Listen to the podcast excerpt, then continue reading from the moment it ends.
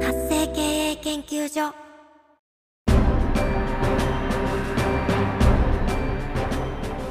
主婦やママさんのための独立企業の知恵袋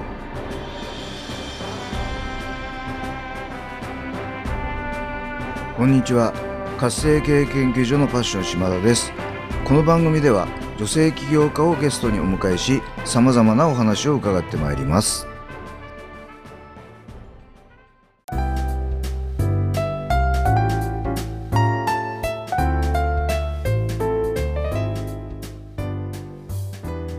皆さんこんにちは本日のゲストはボディケアトレーナーの平田美穂さんをお迎えしてお話を伺ってまいります美穂さんこんにちはこんにちは。ようこそこの番組にお越しいただきました今日はよろしくお願いいたしますはい、よろしくお願いいたします。はいではまずはですね美穂さんの自己紹介からお願いいたしますはい、えー埼玉、東京中心にボディケアトレーナーとして活動しております。平田美穂と申します。えー主にフィットネスクラブとあとは外部で、えー個人セッションをしたり、えー体の使い方、開脚、あと整体などをお伝えしております。えーコロナ禍で、えーちょっとオンラインの必要性も、えー感じたため、えー最近はオンラインレッスンで体の使い方や、えー開脚なども教えております。よろしくお願いします。はいありがとうございますえっ、と埼玉と東京とおっしゃいましたかねはい、 えっ、と実際に伺える地域って埼玉県と東京都だったらどこでもいいんですか、えっと、割とあのー埼玉と東京って近い近いですよ。で、はい活動してるところは主に東京が多いんですけど、あそうなんですね、はい、あのフィットネスクラブだったりあとはちょっとあのお借りしている、えーレンタルサロンはいあとはちょっと自宅の近くにもあのレンタルサロンさんがあるのでそこでセッションはしておりますあでなるほどメインはまあ基本自宅から配信をしておりますはいあはいりがとうございます、ますえっ、とこのまあ平田さんはもうずっとこのはい道長いというふうに伺ったんですが、はいあのーか開脚とおっしゃいましたっけねはいこの開開脚ってどうどういう人が求めるんでしょうかえーとまあ私は最初は体が硬くてはいあの開脚を学んだんですけれどもはいまあ、なんだろう、こう、柔らかくなって、なんか、まあ、憧れから始まったんですけど、あはい結局、その開脚を学んでいくうちに、はいなんかこう、心のあり方であったりとか、なんかけあの、体が柔らかくなると、なんかこう、人にも 優し優しくなれるというか、へなんえかその、体の変化もそうなんですけど、なんか心の変化も大きくって、はいはい、それでなんなんだろうななんかこう体が柔らかくなるとこうより良い方向へいい方向へ、なんかこう行ってる感じの方が体感としてあったので、なるほどはい、それをあのみあの皆さんにお伝えしてます。あそうなんですね はいあの開脚ってあのお相撲さんみたくあんな風にああ開くんですかはいえー、とそうですね個人差はあるんですけど、はい本当になんかコツコツ続けていただけると本当変化していくのでへえ面白いです。なるほどやっぱ、うんそのね体が柔らかいと多分怪我もしにくいでしょうしそうですね、あの年を取ってもはいいいんでしょうねきっとはい、なんかあのプロ野球のあのす現場でもはいウォーミングアップで開脚をなんかやってるやっていたりとか、あそうなあんですのねメジャーでいうと佐々木あメジャーじゃない大谷翔平選手、はいはいまあ、あのロッテの佐々木朗希選手とかおおあのめちゃくちゃ開脚できるんですよ ね。そうなんですね これこれ開脚っていくつからでもできるんですかあ全然いくつからでもできます。えー、それすごいな私が見た方で 70, 70代の方もあのいらっしゃるので、はいなるほどですねありがとうございます、はいでえっ、と今はこうオンラインにこう力を入れてるっていうことなんですけども、やっぱりコロナ禍でこう対面が難しくなっちゃったっていうことで、はそういいうふうに移行してきた感じでしょうかね。そうですね最初はやっぱり抵抗がありましたねなるほど。ずっとやっぱりリアルで教えてたのではい。オンラインに何が伝えられるのかなって正直本当に迷いましたねはい。うーんなるほど、なるほど。はいありがとうございます。はいでは、えー美穂さんがこのボディケアトレーナーを、はいまあ、始めることになったきっかけというか、まはいあ、もうね、25年以上やってらっしゃるってこと で、あのんなぜいろんなお仕事がある中でこれを選んだんですかね。えっ、とまあ学生時代まあまあそうですね小さい頃から体を動かすことは好きではい。で体育の先生になりたかったんですよ。うんうんはい。あのー私陸上やってたんですけどはい。やっぱり陸上の顧問の先生がすごく好きでうん、 こういう先生になりたいなと思っておお、なでるあほど。の大学も体育大学に行ったんですね。そうだったんですね。で教員免許も取ってはい。であの教員採用試験あ、まあ、その前にですねあの私北海道で育っててはい。あのまあもともと今あのもともと水泳のインストラクターの方が長いんですけどはい。へあの泳げなかったんですねえ。花槌で。はい。でその私が若い頃あの学生時代ってその古い体質というか体を冷やすなとかうん水を飲むなとかそういはいう時代の中で、本当に水泳とかと無縁だったんですね。ああであの大学に入る時にあの水泳が必修科目であってはいであの 4A 法を、はいき基準のタイム以内にクリアできないと単位がもらえないっていうおおで大体皆さん1年で取るのに私は2年かかったんですよ。なるほどですねでやっぱりこう水泳を克服したくってで教員採用試験受ける時も水泳っていうのが科目であって。 はであこれは本当にいよいよ水泳がであの泳げるようにならなきゃいけないっていう感じだったのであのー就職はしなかったんですよ教員になりたかったんで。いはい